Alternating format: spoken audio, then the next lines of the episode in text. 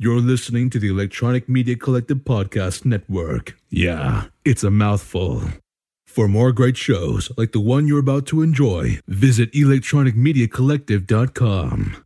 And now, our feature presentation.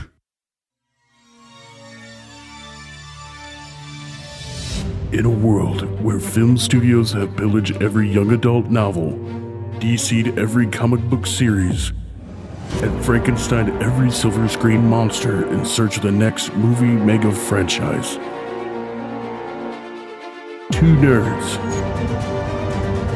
two movies, one cinematic universe. This is Jasper.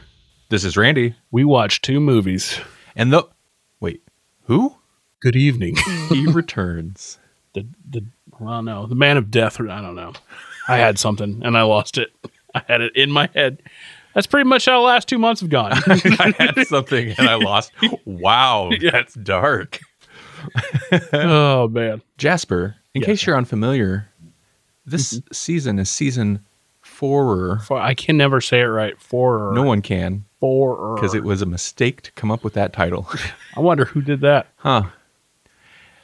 Wasn't me. It's it, it- in fact it was you. It was. In fact, you you proposed this whole idea of doing nothing but horror movies for season four, And then and then you were on the and first then and, the last. Okay, and then I vanished. You were on. You bookended this, Jasper. You got so scared. Me and Jason and and uh What movies? Oh, you did watch Friday the Thirteenth for the first special, Yes. but you weren't on the special. yeah, no. So you were on the first non-special episode this season. What movies did you do? I can't remember the titles right now. Oh, was was it the guest and was it the Halloween? The guest, yeah, it was Halloween the- three. Yeah, I think it was that one. Although I wasn't on the episode, I watched The Green Room. That was a good. That was a good movie. Yeah, last episode. A little weird for uh, Patrick Stewart, but it was just weird to have him in that kind of role. Did you watch Murder Party? Yes, I was on for that one. Oh, so you were on a couple episodes. Yeah, I think it was the third episode, third or fourth episode of the season that I Bailed Well, out. yeah Took okay. took your leave. All right, Bail. I didn't think bailed out was. I guess no. You got scared. scared. You Yeah, too- you got too scared. totally You're like, did not let. The I'm a big in. boy. I got my big boy britches on. Next season, all horror movies. I can handle it. And then you ran And I, away. went, then, I, went- then I went in the corner and cried. Do we've not even mentioned you being gone? I just had guests on and stuff, Yeah, I know. and we don't have to get into it. But yeah, you're back for an Yeah, episode. no, no one cares. I was gone. No one cares the show exists. that's that's horrid. that or you took our listeners with you. I don't know where you went with them. We went to a party, a murder party. oh my, you murdered our listeners. I murdered the uh, statistics. to be fair, you were also on the second Friday the Thirteenth special for a brief, brief hot second. yeah, I remember that. You had a little cameo at the end. I was crazy too. I listened to that. Did you? Yeah, that was fun. I was like the the uh, music. Really, I was like in it, and then I was like, oh, there's my voice. Uh, all right. Well, there we go. We're here. We're here. We're here. Jasper, if you're going to come back for one more episode this season, there, there was only one double feature in the whole world that we could do. There's only one way we could welcome you back while at the same time kicking season four to the curb. Because after this episode, we're going to have uh, the third Friday the 13th special, and then that's it for season four. And how do we do this? What's the only appropriate way to do this? Double Nick Cage. Double mint, double mint, Double- double Nick Cage. Double mint Nick. double Nick, double Nick, double Nick Cage. There's a high Nick a team level in this one. I'm joking. I'm sorry. That was horrid. have we done any Nicolas Cage movies on this I don't think so. show at all? I don't think we have.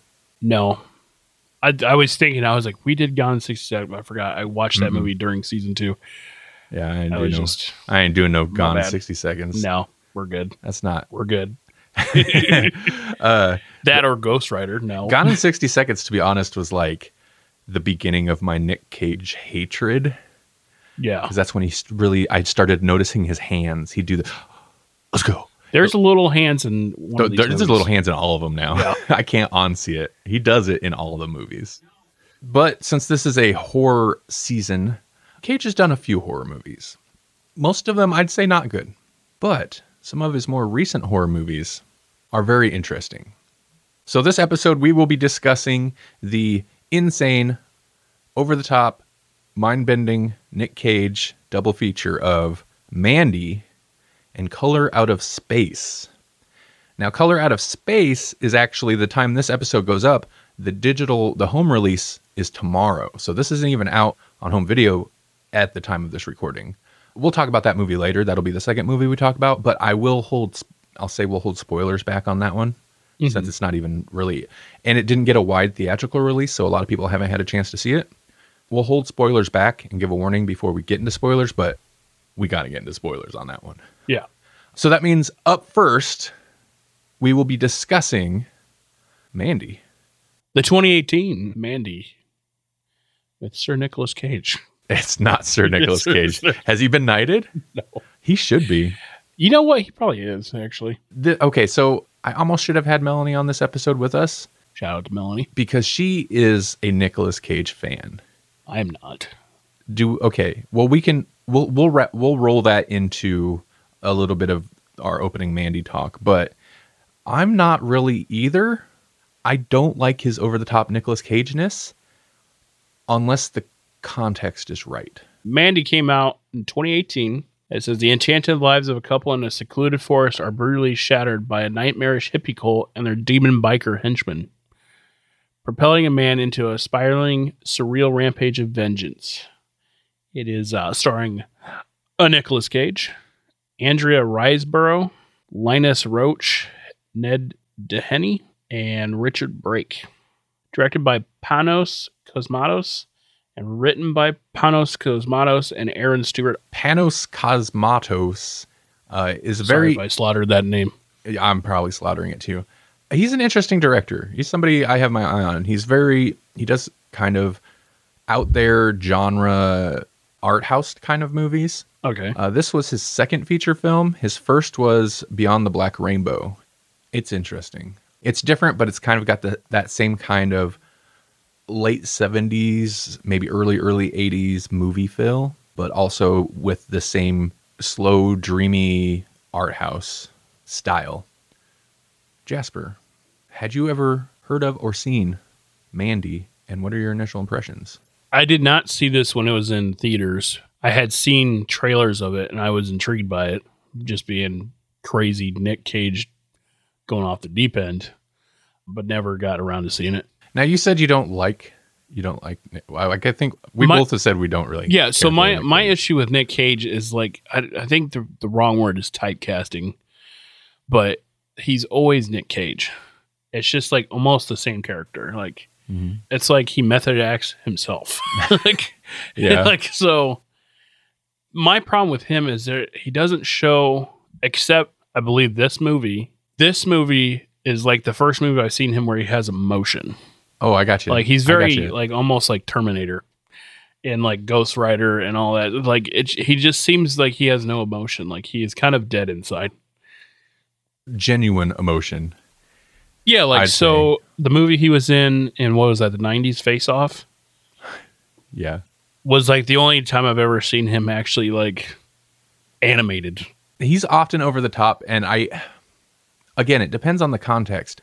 His way of being over the top, the Nick Cage way, and there's little variations in it, but it's it's Nick Caginess. I feel that it just sticks out in most movies. So it's got to be the right context.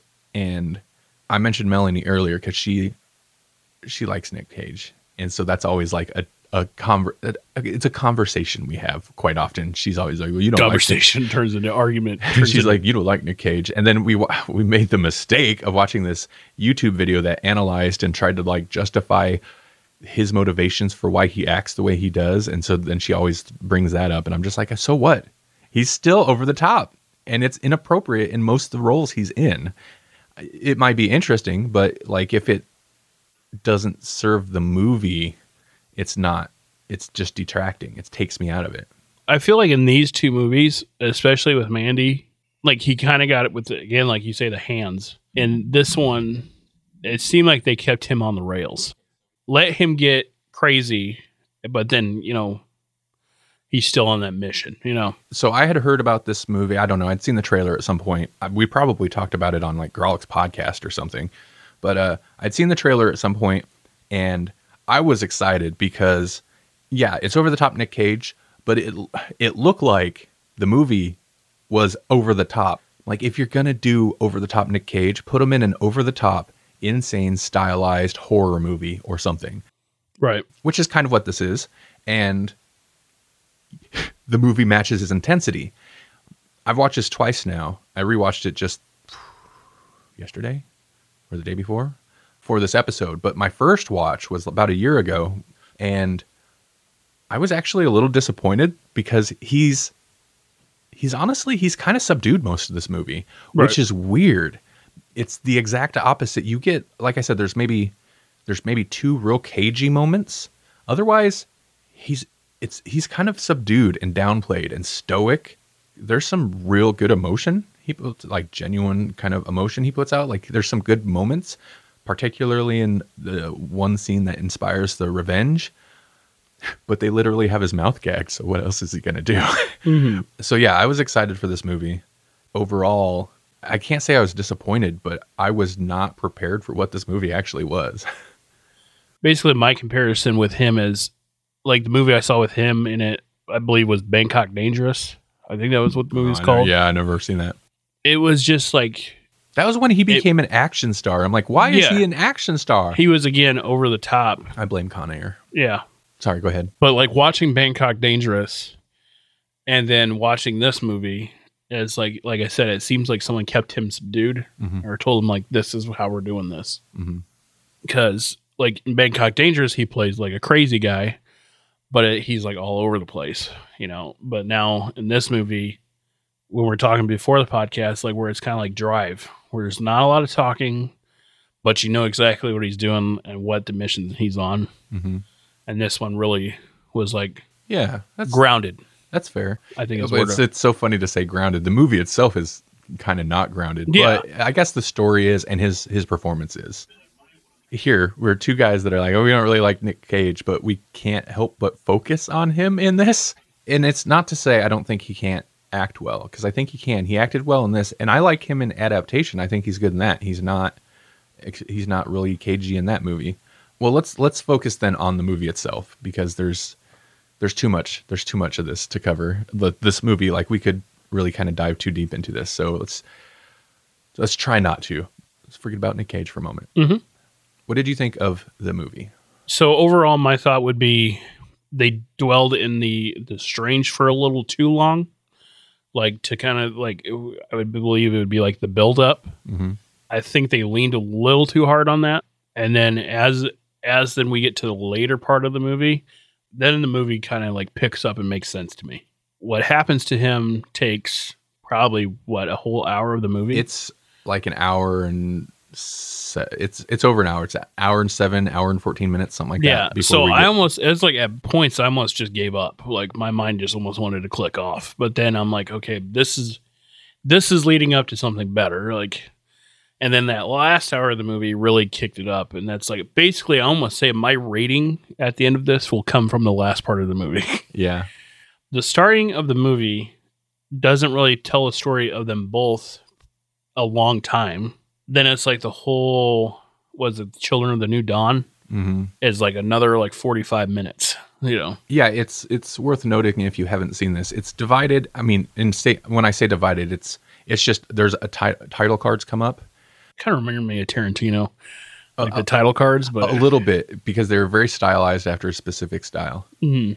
But you know, yeah, there's three sections. There's the Shadow Mountain, yeah shadow mountain children of the new dawn and then Mandy, Mandy, Mandy. which is that's the that doesn't come up till over an hour into the movie. and they say that's like you know rare for movies where usually the title the title of the movie plays in the first like minute yeah, and then it was like an hour i think an hour and 20 minutes before we actually get it. Yeah. and they're all in the style Which, of. by the way that design was cool dude they're all in the style of 80s metal album covers like it's definitely like the font style and stuff they're all kind of that Yeah. early 80s metal the immediate thought when i saw the children of the new dawn title card was stranger things Yeah. It had that kind of you know like the neon thing. Sure, sure. I like the the weird. Immediately saw why you like this. I, I like the weird glitter cursive, uh, the Shadow Mountain Yeah. logo, and that's that's the first time one of those logos pops up. So I remember watching this the first time and like, what? What's what's this? So I like this movie. It's so stylistic, and I like the style. This actually drug for me more the first. I was a little hesitant on the rewatch. This drug for me a little bit the first time I watched it. The rewatch, I actually didn't have that problem, and maybe it's because I knew where it was going. It made that first hour not seem so long. And it is interesting that first hour. It's the whole movie. It's so stylized. It's one of those movies where you could pick almost any shot from the movie and it's an album cover itself. And and there are some shots that really stand out, but it is so stylized. I guess that when she's on the drug scene, I guess that's like his trademark. The like the video effect. Oh, okay, Like really? you'll make it look milky as the uh he shoots LED lights into the into the um Oh, to get that kind of tracer effect Yeah. on them? Yeah, I got you. yeah, I was like I thought that Oh, that's just, in camera effect? yeah. Interesting. Okay, cool. Yeah, Yeah. I assumed it was just a post effect. Yeah, apparently it's his like trademark. it's very dreamy. So the movie has it takes a lot of elements both visually and also kind of thematically from heavy metal fantasy, mm-hmm. fantasy stories. Like it's it's very apparent like she's reading some type of fantasy novel and they continue that. It's a heavy metal dark fantasy horror movie is what this is. And that first hour is very I think it continues on into the revenge segment, but it's very dreamy. Mm-hmm. Essentially we have it's a revenge movie. And i appreciate that it wasn't just like let's rush through this so we can get to exploitative gore and violence. It's like no we're gonna wallow in it's not even so much their love story as in we're in mandy land the first hour of it is kind of about mandy really and that's why i say nick cage's character seems subdued because he's there. And it's not that it's not about him but it's more about her. And he's just kind of he's there. He's quiet. Uh, he doesn't really have that much to say. He listens to her. She's got things to say. And we kind of exist in her world until i guess it's kind of spoilers weird religious cult rolls in. We get a little bit with them which i think is weird. Things happen and then it's just nick cage and he's very angry and then the movie totally changes it totally changes it's still very stylized Like what was the oh man, what was the movie I was thinking about? Especially when those the three guys show up. I was thinking Pinhead and then all the oh like hellraiser and stuff yeah. I was like, when, when did Hellraiser get here? it's so in, it's so interesting because it t- the movie melds and it's not like this hasn't been done but it melds art house style art house sensibilities with schlock schlocky genre like 70s 80s mutant bikers and uh, weird fantasy elements. There's literally a shot that's like a stylized painted sun sunset backdrop with a tiger roaring in front. Like what? Why is there a tiger in this movie suddenly? There's weird animated sequences of like corpse woman on mars or jupiter or something. Like it's so bizarre. But this is like the most metal movie that doesn't actually have any heavy metal Right. in it Especially when he like picks up that piece of glass with the drugs on it and just stuffs it in his nose. Not snorts it, just takes it. Like So, what would you say? Okay, how about this? I'm gonna steal. So last episode we had we did a mashup episode with a Trash Talk podcast. I'm gonna steal one of the ways they approach their reviews. Sorry, guys. What's your favorite or a memorable or like one of the most notable scenes of this movie for you? Oh man, I would have to say I think it's right as he starts killing, but it's also when they capture him, the three the three guys, and he rips his shirt. He goes, "That's my favorite shirt." That's a And just the way he kind of starts like nonchalantly killing everybody. like That's the thing. Like, there's like no humor in the movie for the Mandy segment, which is actually not the Mandy segment. The Mandy segment is after Mandy's out of the picture, basically. She's not ever out of it. We're, we kind of exist in Mandy land the whole movie. And uh, she's the woman in the animated stuff and all that. But we don't get the Mandy title card until after, spoilers, until after she's dead. But everything leading up to that, there's not a lot of humor, and it's pretty dark. It might be worth talking about the scene where they take them hostage. But after, when it switches into this is a revenge movie, there's humor. And that's the most surprising. Like, there's some funny lines. The shirt thing is one of them where he's like, that's my favorite shirt. But also, like, it's not just a throwaway line. Like, that's a shirt he's wearing towards the beginning of the movie. And then she's wearing the shirt when they get kidnapped. And she's wearing it during that whole thing. After she's killed, he finds the shirt, which is a horrible implication in itself. He finds the shirt in the house. So it's not even just a throwaway line, but it's still funny and it still ties into like the story.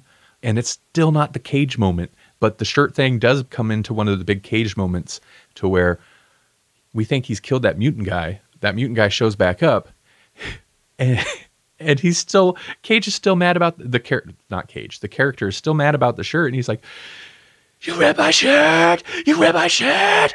Yeah. And I was like, wait, oh, yep, nope, that's the Nicolas Cage I've been waiting like an hour and a half to see. I think that scene and then also the bathroom scene, maybe?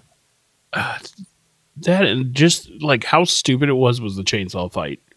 Oh, I love it. I love the chainsaw fight. Like- it's so stupid. Dude, that was there were shots of that in the trailer, and that's when I was like, that's Nick Cage, crazy Nick Cage. There's a chainsaw sword fight, essentially. So good, but so bad. I wanted to punch that dude that was in passenger seat of the van that kept rolling up, up and down the window. Okay, I'm wrong. I guess there was a little humor before the big turn. Because it's played for it is annoying, but it's played for laughs. That dang mouth breather, man. oh, he was too. He always had the like slack jaw look the whole time. So that's another scene. Trying not to. I'm trying hard not to dwell too long in this movie. That's another scene though, because so the movie's stylized and weird, and it's explained away later as kind of a real world thing, but it brings in this fantasy element to where, like when we're with the children of the new dawn, you said it was yeah, I think it is. I And believe that's like, the Children of the New Dawn. Use the horn of whatever, whatever, and he pulls it out, and then you get the green strobe on it. The horn of a Brax. Yeah. So then they go and basically he blows on that, and then these like mutant biker monster men show up, and so that's a very weird fantasy thing going on. So we were laughing because we were like, one, it'd be funny when he pulls out and that green strobe comes on. If like the camera backed up and he's just holding a sh- like holding a strobe light. it is so funny because it's like it's one of those stylized moments that takes you out because you're like, wait, what? It's such a jarring thing. Right, and then we were we were laughing because that guy pulls up on the ATV and he's got the spikes all out and stuff, and we thought it'd be funny if like he just roll up and just went yeah, like just just They totally are though, like biker Cenobites. They're very Hellraiser. One of my favorite scenes is definitely where the movie takes a turn because there's everything up to the bathroom scene. Then you've got the very kind of Nick Cagey, although it kind of works in this case, but the bathroom scene.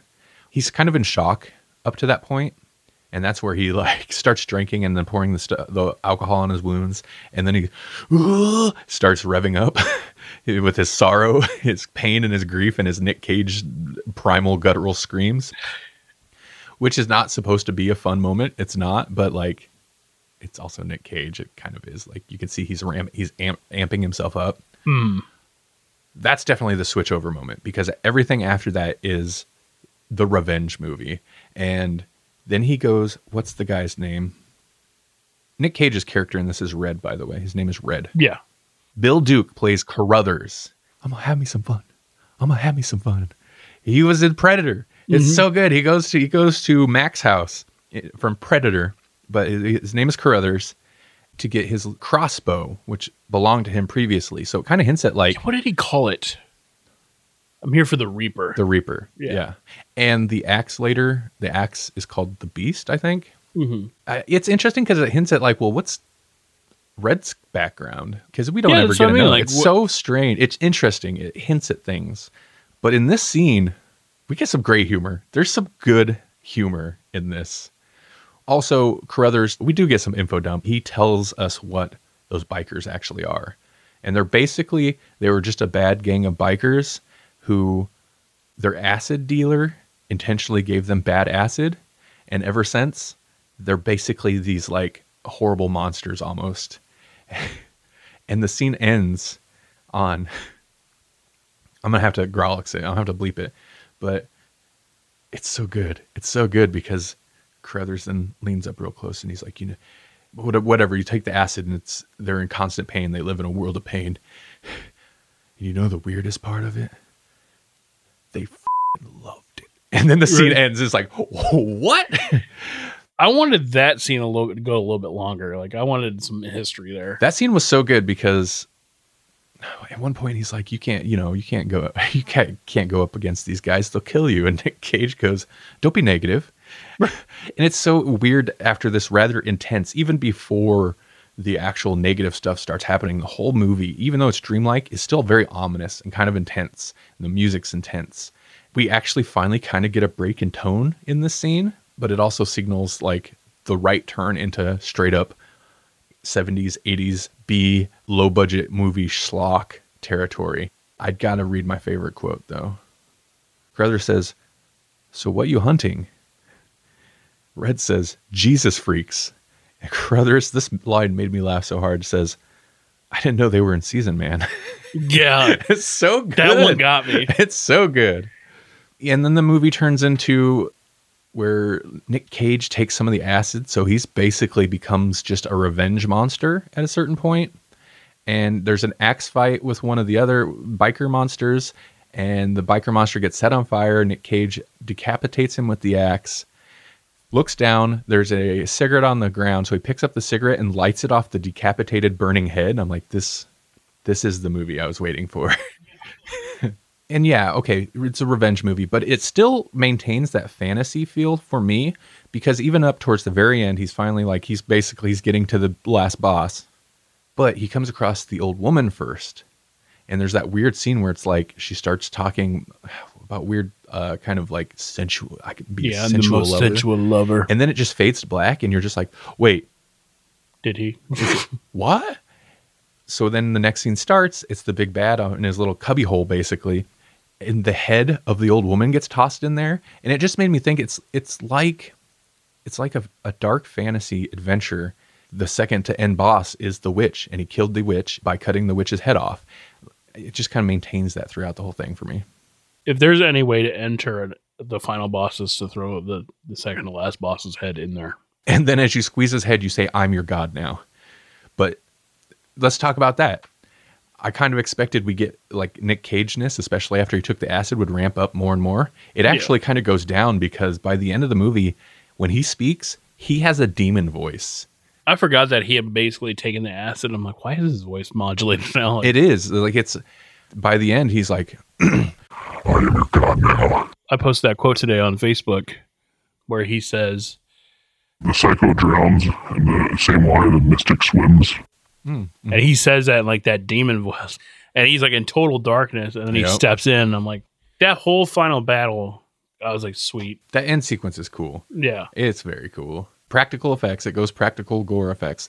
Like the movie is gory and bloody, but it doesn't revel in it. One takeaway from this rewatch is I kind of dreaded, and it's still not pleasant. I don't like it, but I dreaded the scene with Mandy where they st- kidnap Mandy. But on, on the rewatch, I'm like, oh, that's really not as bad as I remember because it's horrible and it makes you feel bad appropriately, but it doesn't dwell in it. It doesn't go torture porn. It's a bunch of creepy, creepy, creepy. And then even when she's killed, you don't really see her. It's horrible what they do, but they could have done things to make that scene so much worse and more unpleasant. So it still has restraint. It's there to make you feel it and make you feel dirty and gross, but it's not like there to exploit the situation. And the gore, the gore is over the top, especially at the end, but it feels appropriate given that we've now gone into schlocky B grade horror movie territory. right. Well, Jasper, what would you rate this? It took a hit for the the slow start Mm-hmm. because again, I'm going to try to make my review over the whole movie. Yeah. So at first, made me reminisce about Drive. It's Yeah. kind of like that, just kind of like vibe. The later part just developed and just kept. and Then it gained speed and kept going. So at first, That second, uh, I'm sorry, I'll jump in real quick because you're right. That second, it's like 45 minutes. yeah, the pace ramps incredibly after the kind of how slow and meditative in a way the first hour plus is And then once we go into the revenge thing, it's bam, bam, bam. it flies into it, and it's super fast paced. So yeah, so at first I had this at four stars, but I I have to go with three and a half. Interesting. Okay, so on my first watch, I gave it three and a half. On my rewatch, I gave it three and a half, and then today, I was thinking about it more, kind of preparing for it, and I was like, you know what? No, this is four, and I bumped it up to four stars. I saw that on your Twitter. Did you? I was like, why did he change it? It's like Yeah, I bumped it up to four because I will agree with you. The first half is a little, a little long, and I'm not saying cut it down to like 20 minutes and give me, you know, well, you can give me more of that crazy revenge, dark fantasy. That's fine, but maybe just slim it down under an hour. right. Maybe give me half of that and then the other half. That said, I still really enjoyed it. Even the first part I enjoy. Obviously, it's not as fun or bizarre as the vengeance part, but uh stylistically like the movie looks amazing. I'm a sucker for good style and music. I like the score a lot. Yeah, I like the sound. I think it's the one where they uh, was it Jóhann Jóhannsson did the score on this, and then he died. So the film is dedicated to him. Did not realize that. Yeah, overall it's a good movie. Like i said the rewatch it does come up for me on the rewatch because it didn't drag as much as i remember it dragging on the first watch. From one magenta light doused movie to another. Next up is color out of space from 2019 what you can't see, listener, is we're now in a magenta-filled room. we are yeah no we actually are. I set all the lights to magenta. Directed by richard stanley screenplay by richard stanley and scarlett amaris amaris based upon the hp lovecraft story. Starring nicolas cage as nathan joely richardson as teresa madeleine arthur as lavinia elliot knight as ward tommy chong as ezra. Tommy chong. It was good to see tommy chong in this to be honest. Brendan meyer as benny and Julian Hilliard as Jack, or they refer to him a lot as Jack Jack. Overview The Gardner family moves to a remote farmstead in rural New England to escape the hustle of the 21st century. They are busy adapting to their new life when a meteorite crashes into their front yard, melts into the earth, and infects both the land and the properties of space time with a strange, otherworldly color. First off, since this movie didn't get a wide release and it's hitting home video this week, a lot of people haven't had a chance to see it, so we're going to hold off on like ultimate spoilers, even though it's based on an existing story. Not everybody knows all the H.P. Lovecraft stories. We're going to hold off on like the final spoilers till towards the end, but we'll give you a warning before we get there. Jasper, had you heard of or seen this movie before? And what are your initial impressions? I've not seen or heard of this movie before. My first impressions of this was it was going to be a weird Nick Cage movie, yeah. but it's like you hadn't even seen like a trailer or anything? uh uh Okay. And so it was again weird because I watched this basically back to back with Mandy, and it was again it felt like he was going to be subdued in this movie, and like he's kind of following the role. My first impression, I was like, "How is this going to go south? Really? it Okay. just seemed like it was like, "Oh, this seems like a nice movie," and then I was like, "No, no, it's going south." I'm not super familiar with H.P. Lovecraft stuff. I know H.P. Lovecraft themes. I know cosmic horror things and Cthulhu and just like some of the reoccurring themes in H.P. Lovecraft stuff. People refer to it a lot, like watch a thing and people are like, that's very Lovecraftian. Okay, I get it. So I wasn't super familiar with the story, but I had seen a trailer for this movie and I was hyped. I was very excited for this movie because again, like my introduction to the Mandy movie, like I'd seen a trailer, it looked like crazy over the top Nicolas Cage, purple lights everywhere. It looked like it got real bizarre.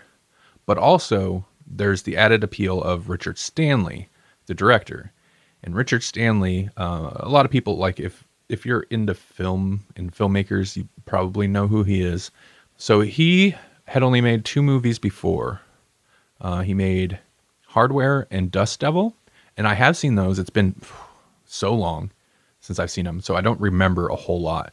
But I remember enjoying them quite a bit, and they both definitely had a certain feel, very atmospheric, and were either horror or kind of sci-fi themed. So I was excited, but also a little bit of more history about this guy.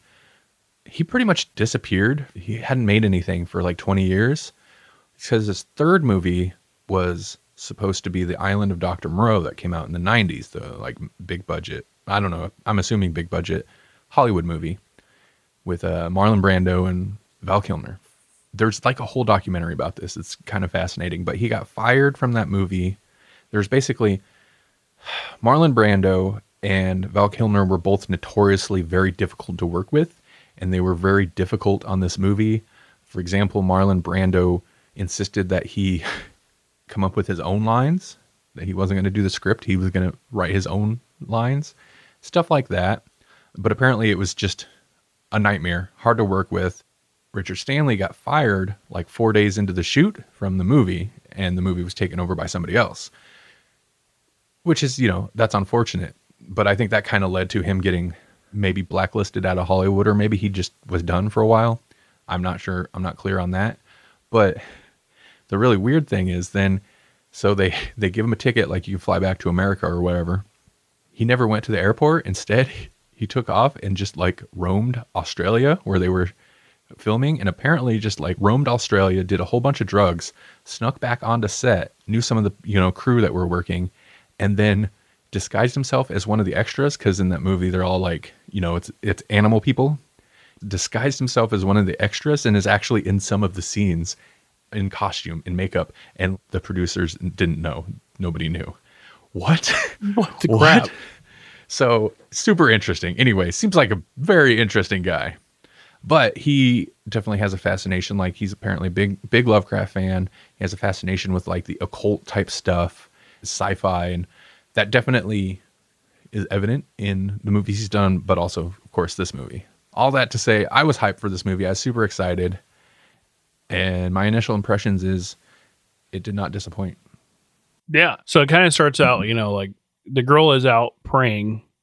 I like how it opens because it starts with there's like a white horse, not even saddled, I don't think. A white horse and a girl in like an old dress doing like some type of Wiccan ritual. And you're almost like, what is this? Is this a fantasy movie? When does this take place? It's no, it's modern day. Yeah. that's why I was like, I was like, does she bring it down or like, you know, or bring this color or whatever? And that kind of plays into her, I think her character a little bit. She, I think she kind of questions it for a, for a time. Mm-hmm. And she's burning hair. Weird. burning hair there's something so disgusting about it because there's a close-up of yeah she does burn some hair as part of this little ritual and it's not like a it's not an ominous ritual she's doing a ritual to ensure that her mom is cancer free well let's just jump right into like what did you think of this movie At first, I'm like, oh, this is a love story between her and Ward. And then the hydrologist Yeah, the hydrologist.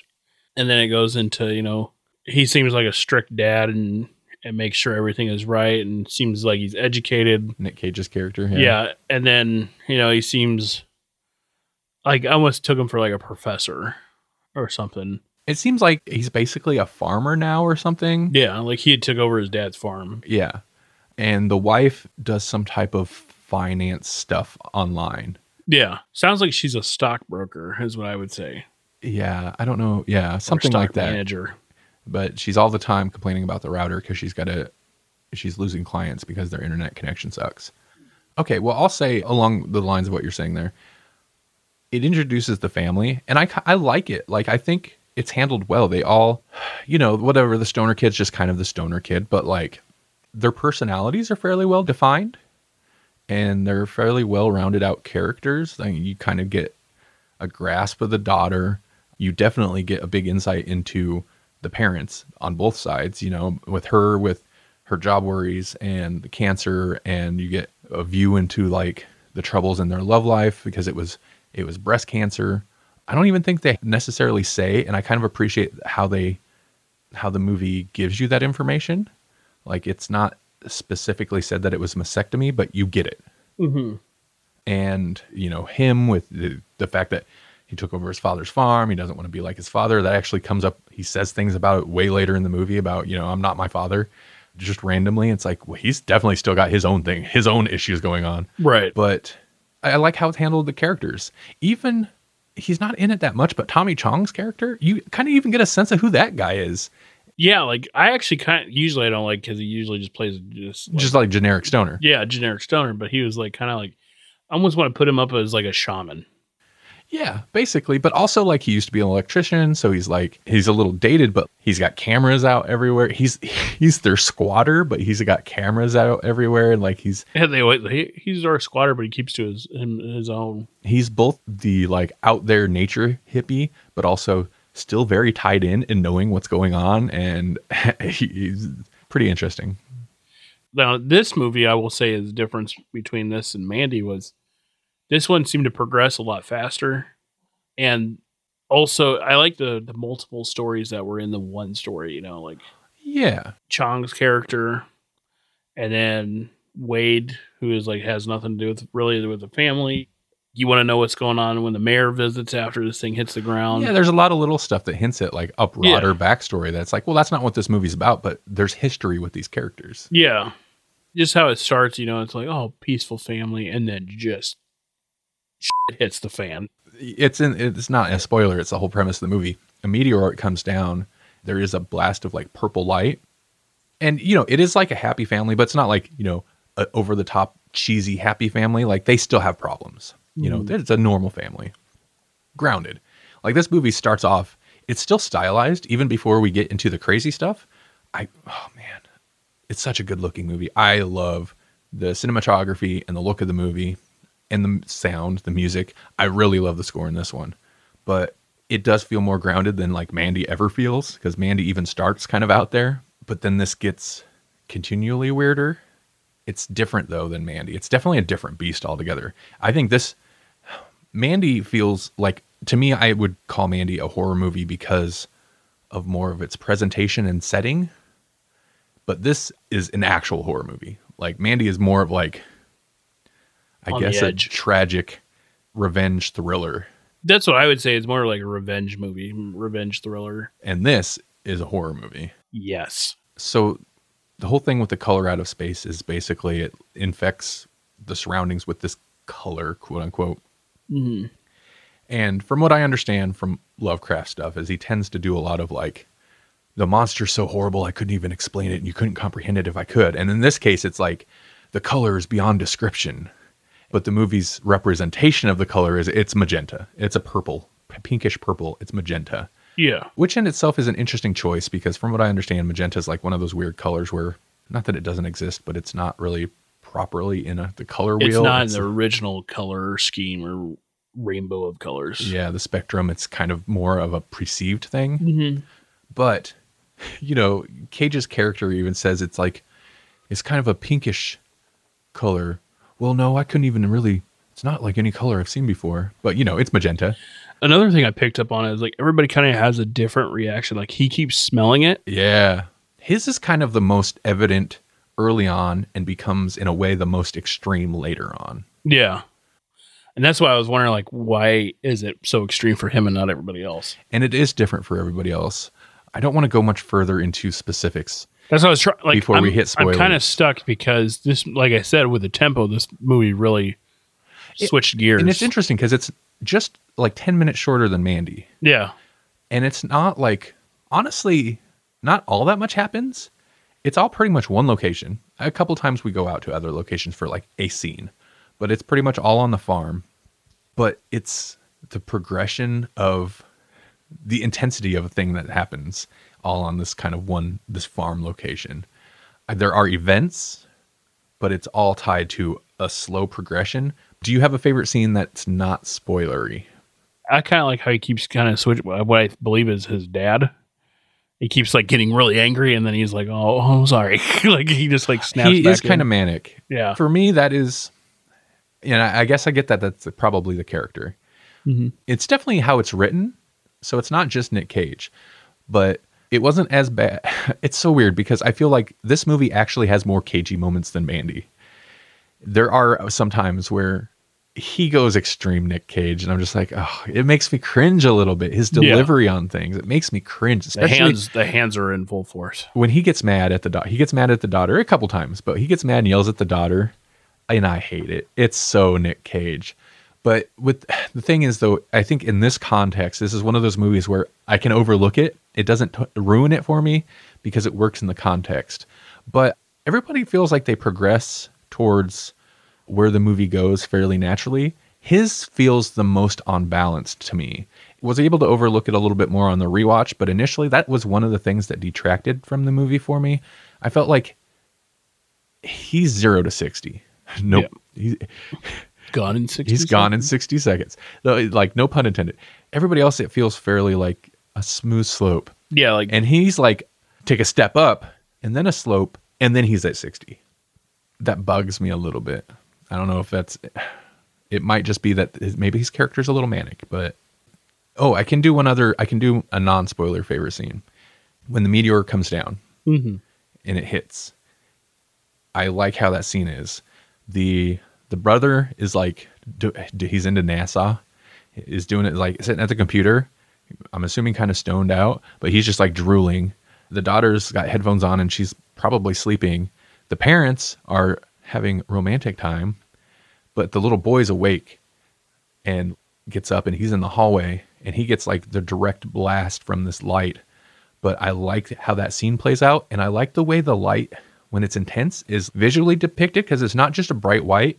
It almost looks like it's it's saturates the video. It saturates the film. It's like a combination of like a weird paint of, and it comes back towards the end of the movie, a weird paint effect, but at the same time, a weird digital artifacting effect. Mm-hmm. It's a mesh between like a, a melty paint visual effect and your video file got messed up. Like Right. it's this weird combination of that, and they definitely like play with it towards the end.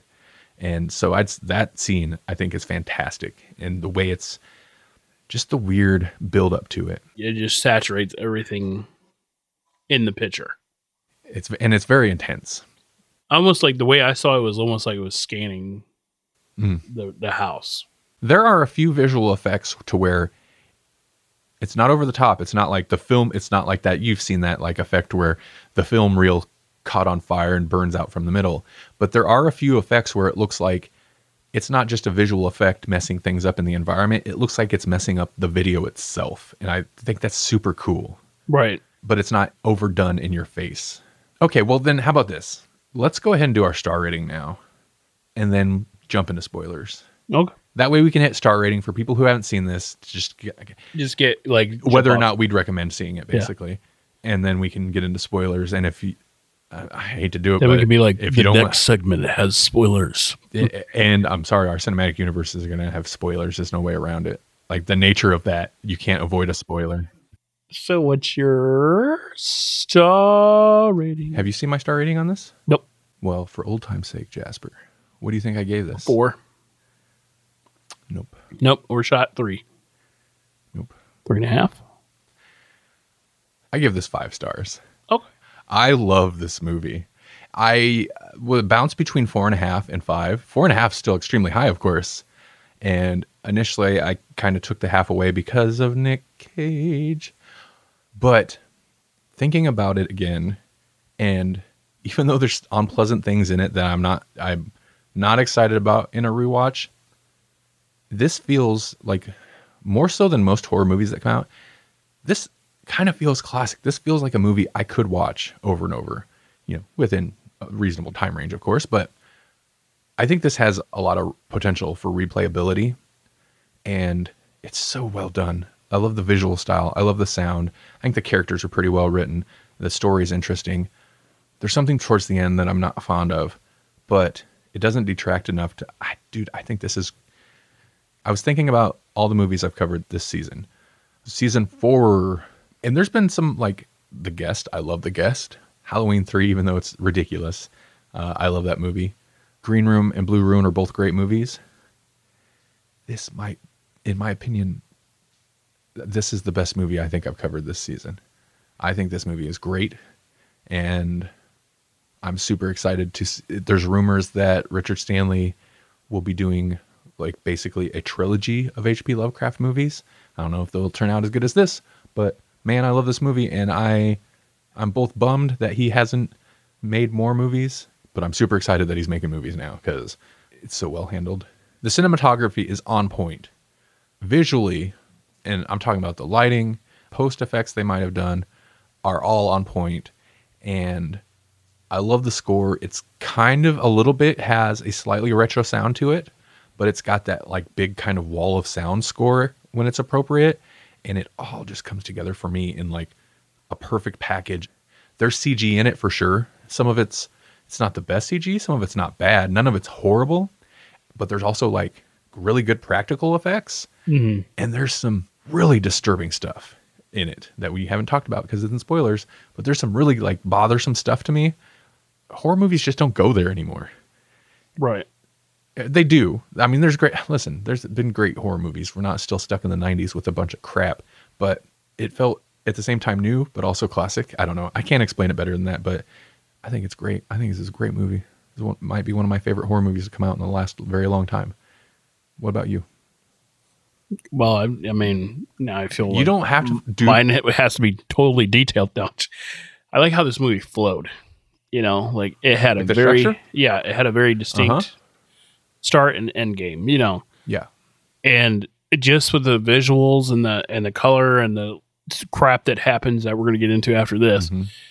it was just a crazy movie. But again, it felt like it had a purpose. Like everything has a purpose. So I gave it a four out of five. Oh, nice. So Spoilers. Spoilers. We're gonna get into spoilers, and if you if you're not familiar with the story and you haven't seen the movie yet, and you're into good horror movies, because this is a good horror movie. It's not like there are jump scares. Actually, there is one jump scare that got me this time, but it's not a jump scare horror movie. It's more of a a little bit of a head trip, make you question what's going on movie. So if that sounds cool, I hate to say it, turn it off. Go listen to one of our older episodes that you haven't if you haven't listened to all of our episodes go listen to them all right now Oh, start at one. yep start at one they're all All- good Come all the way back. they're timeless okay my favorite scene my or my favorite sequence i should say and this is full on spoilers is at the end everything from when the what's it what, what was he the water a waterologist the hydrologist Yeah, the hydrologist. walks up to the daughter at the well and you get that weird cosmic horror flash of this other planet and then everything like everything's going ape at this point and at the and like the daughter's the only one left alive Mm-hmm. and then she like disintegrates but the look of her the eyes and i really like that like magenta weird glowy skin thing they got going on The eyes were cool. I love the.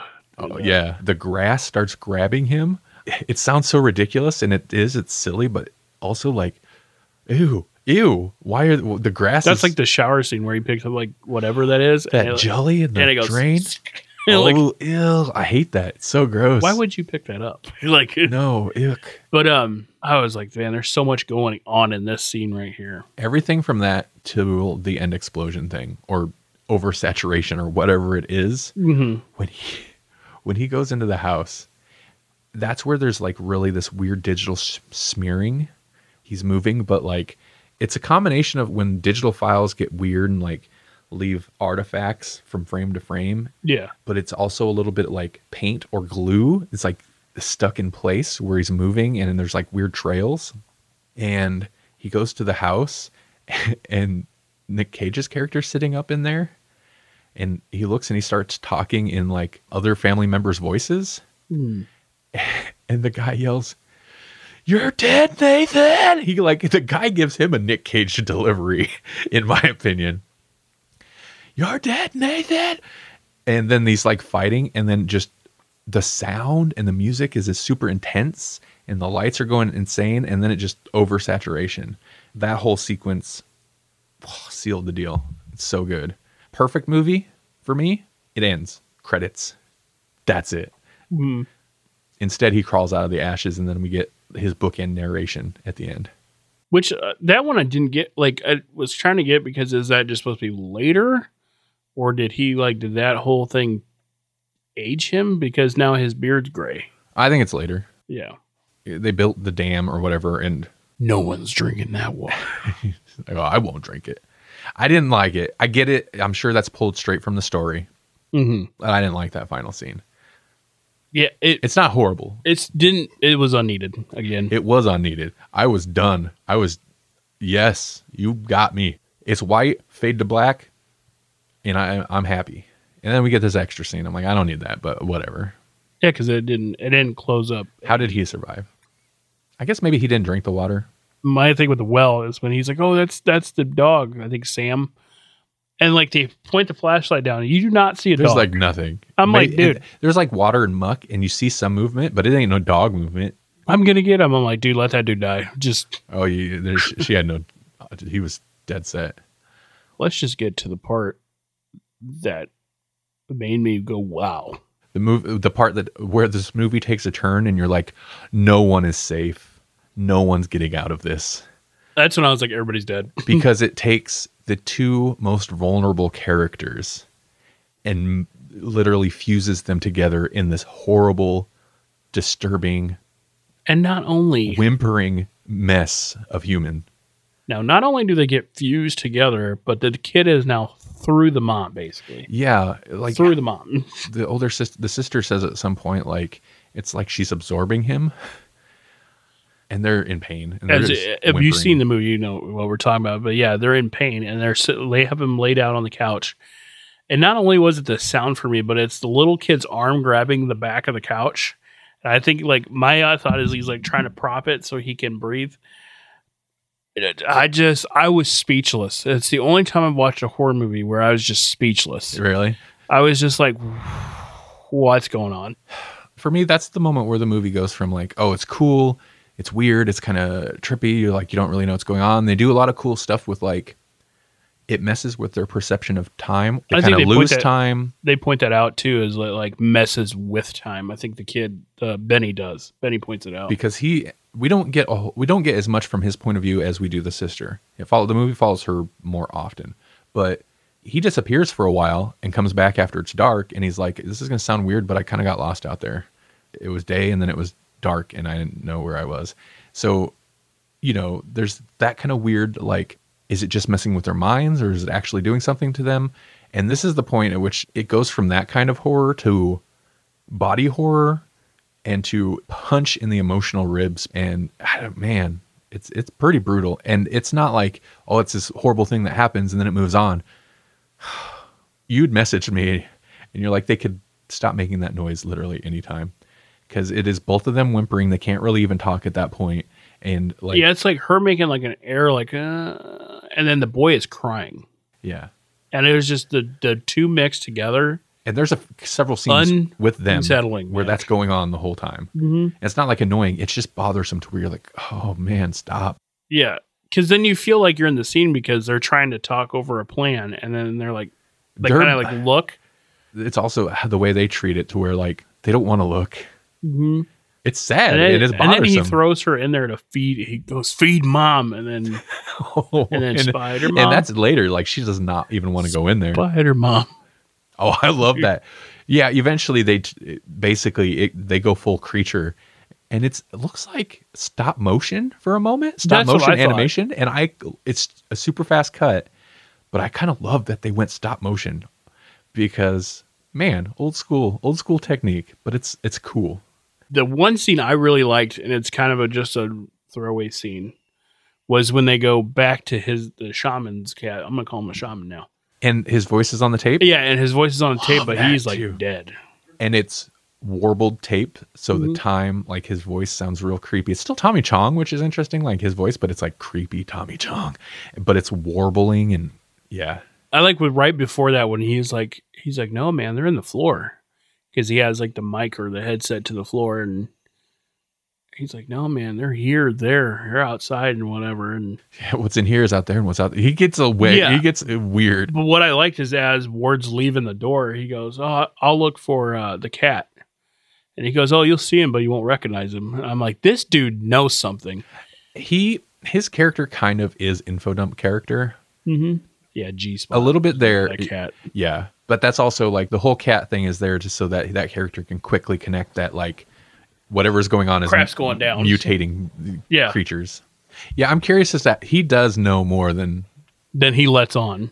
and I don't know how he knows. But I think that's where they're trying to do like the whole shaman thing where he's like he knows what's happening. He just knows things. yeah, but I just love this the the set because he's like, I'm just gonna go ahead and say he was dead. Yeah, I think he was dead. How he's just his body is sitting there and this tape is just playing, you know, and it's got it almost does like that Mandy like demon the, the warble and the It'll slow way down and get kind of Yeah. girl, growly. Which again for being Tommy Chong was like crazy yeah, because I was like, wow, this is like a serious role for him.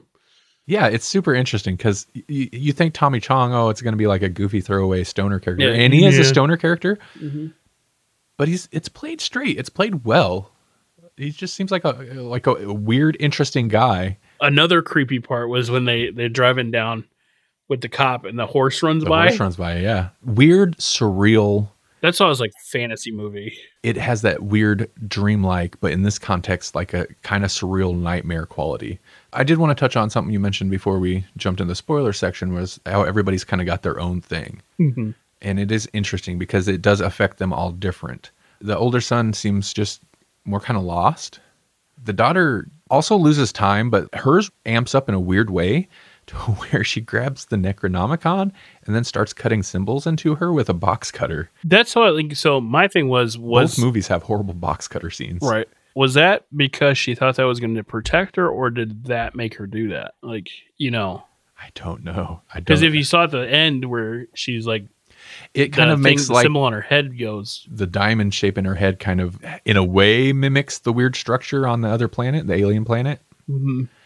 There's also lots of triangles, which I see a lot in cosmic horror stuff. Like a movie I would highly recommend.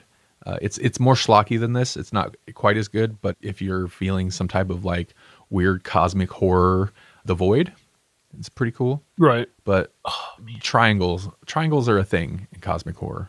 Getting back to the individual things, the little boy seems the most, I guess, outside of the father, outside of Nick Cage's character, the little boy seems kind of the most affected, but in a quiet way where he just he just stands and like stares at the well for like two days and whistles back at his friends in the well. Like, Shh, I'm talking to the man in the well. creepy. Okay, well, let's talk about Nick Cage a little bit. So I, I'd be fine with Nick Cage over the top insanity, but his ramp up doesn't feel right. It doesn't feel balanced because the wife, who I guess kind of displays the most severe symptom, even though she's more low key most of the movie, by accidentally cutting two of her fingers off while cutting a carrot. But that takes those two out of the movie for a while. They actually leave to go to the hospital. I can't tell. It seems to manipulate time, but it seems like for at least a day and a night, they're gone. So that whole time, like the kids have been subjected to it, and they're it's getting worse and worse for them. But the wife and him are gone. I know they're probably already infected or whatever, but they're gone away from it for a while. But when he comes back, he's more impacted than they are. Right. It seemed like if he got away from it, like where the meteor was or whatever. I, I would assume. But he seemed relatively okay in the car, other than occasionally doing some opera singing for whatever reason. But when he gets there, I get that he gets mad at them, but they even say, like, right away, even though they've been there for like a day and a night, Dad seems weird. Dad's Mhm. acting weird. And it's like, he is, and I don't understand why he is already, like, so suddenly. yeah. It feels real abrupt. I felt like they were trying to turn him into his dad or something, like because he had remember they had the skin issue, and he was talking like his dad. Was he talking like his dad? Yeah, because remember he points out his dad was like abusive when they're when they're looking out. Oh, and he yard. talked like Trump a little bit, I thought. Yeah, he's like he's you know You'll never be a painter, because yeah Nathan. because he says the line He does talk like it is Yeah. like Trump. It sounds like a Trump impression. Impression. You'll never be a painter, Nathan. Yeah, because he points it out. He's like, you know what? Get the out of my face. Or no, actually, I'll get the out of yours. And then he says that to the daughter later in the movie. It's so. You're right. I didn't even catch that. He that is what he says. Father's like get get the f out of Because my uh, face. what I heard was he changed his voice to what he was mocking his dad's voice was. Interesting. I didn't even catch that. Yeah. Okay.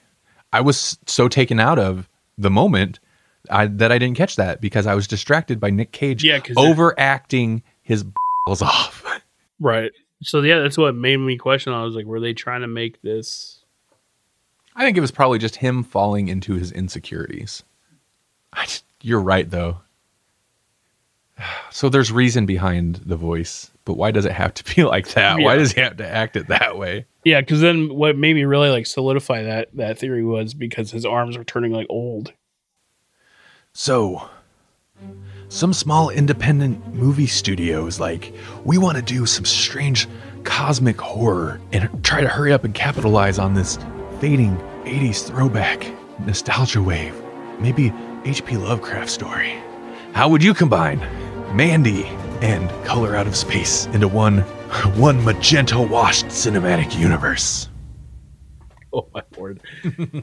so mine was what I felt was the obvious I'm curious. and easiest combined universe. So the first movie goes the way it goes, but we find out that in the story that this god that they were following was real. Okay, the first movie as in Mandy. Yeah. And then the whole thing that the children of the new dawn followed was real. Okay. Okay. So he gets himself cleaned up, returns to somewhat sanity. Nick Cage at the yeah. end. And Okay. yeah, and then we go into the color out of space. Okay.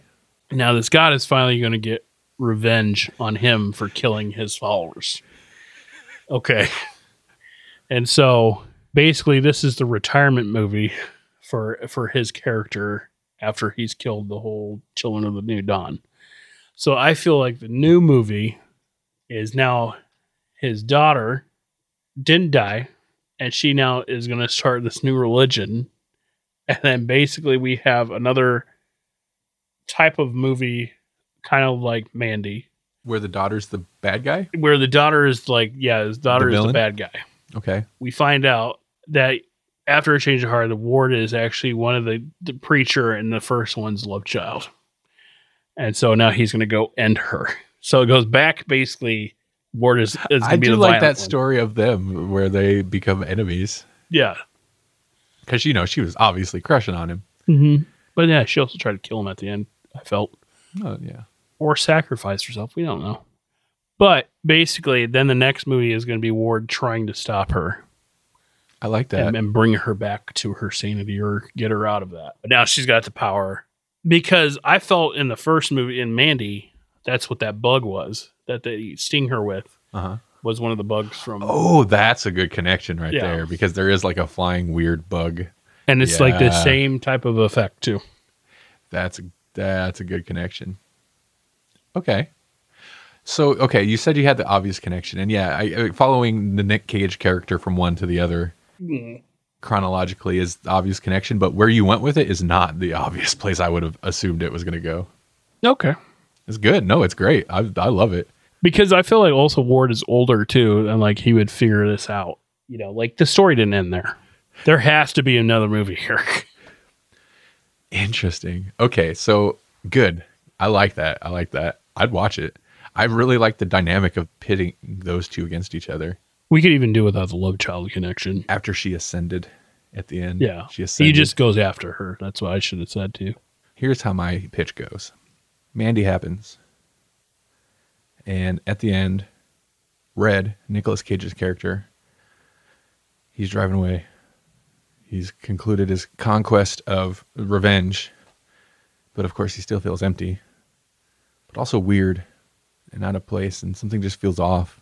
And as he's driving down the road, he becomes bathed in an magenta, purple, pink light basically the light he's been bathed in this whole movie and then he then he wakes up and it all comes back to him he's fine he's sitting on his couch in his living room with his family and then this guy runs into the house and starts yelling at him some type of a toxicologist and yells at him you're dead nathan! And then everything starts going wild and he's just enraged and he just he's next on the list so he attacks that guy and then there's a bright light an explosion and he finds himself on an, alien planet with strange creatures. And it's and and he, he doesn't know where to go he's going to head in the direction of the two sons. he's got the beast axe strapped to his back and he's going to go find his families and then we follow the journey of red slash red nathan red nathan on his Red. on his journey across uh, this alien planet Oh my god! or is it that so yeah. I feel like this is like borderline. What was that? Well, almost be like Highlander or Flash Gordon. Ah, I feel like Nick Cage would be on a floating hover thing. Like, I want to see Nick Cage on a floating hover thing, covered in blood. it just does the Nick Cage face. So yeah, no, okay. So you had the connection of like, you know, this is the same character older, but I was trying to think of how to combine them, and I'm like, they're both they both get real weird, Mm-hmm. But Mandy is consistently weird to where Mandy could almost just be like a dream moment in between his bouts of craziness in the color out of space. That I'm like, but what happens to him between? Because he gets shot and killed, his character, and then the whole family's sitting in the living room when Ward comes in. I like it. They're both tr- wait, just continue the trip. Plus, both movies had weird like alien planet cutaways. Yeah, So yeah, like like it like in the end of Mandy, you like see the space painting thing. was he ever really red? Was he ever really Nathan? Right. Was he neither? Was he both? Is he even human? Maybe he's in a mutant biker on Mars. And that's the cinematic universe, Mutant Mutant, biker Bikers of on- Mars, starring Nicolas Cage oh as Red Nathan, the Martian, And he's a ghostwriter. With his head on fire. He's gonna piss flames. He's gonna flames of vengeance. All right. Well, this will almost conclude season four. Like I said, we have another Friday the Thirteenth special in which we will cover Friday the Thirteenth parts seven, eight, and nine. Which means, including the Jason X episode I did, I covered every Friday the Thirteenth Jason movie except for the remake of Friday the Thirteenth. And you and I already did Freddy versus Jason a season ago, or two seasons ago. So that's a lot of that's a lot of Jason. So next episode will be uh, the Friday the Thirteenth special part three, and I will be joined by Jordan of the Movie Guys podcast, who is on an episode earlier this season with me, the Critters Gremlins episode. You should go check that out. Critters and Gremlins, and Paul, who was on the other two Friday the Thirteenth specials with me, of Moose's Monster Mash and Bull Spit with Moose. And then we're taking a break.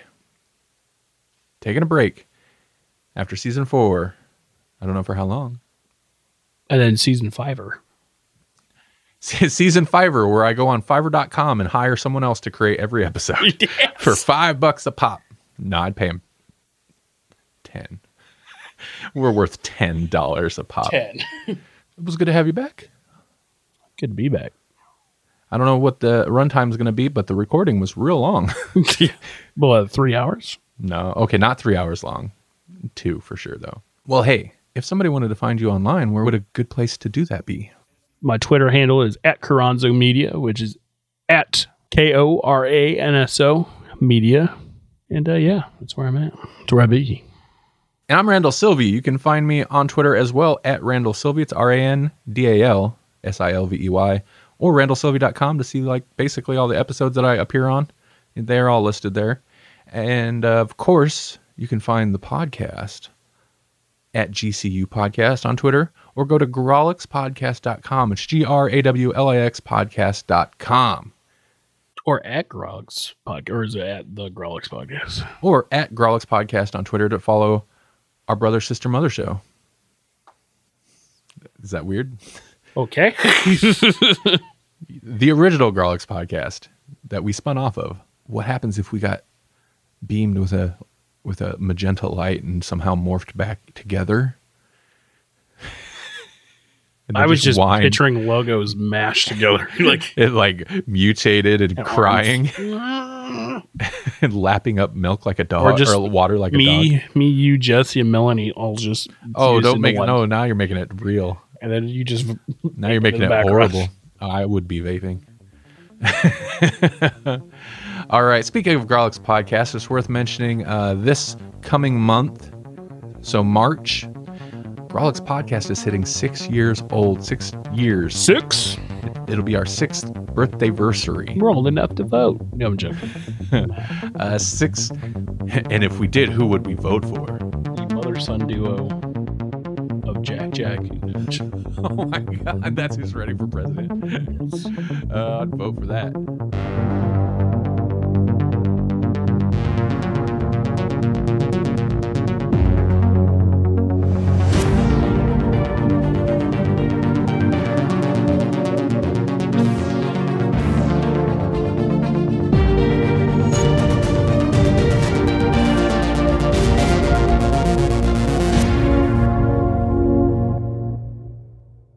GCU season five will be back, but I doubt you'll recognize it.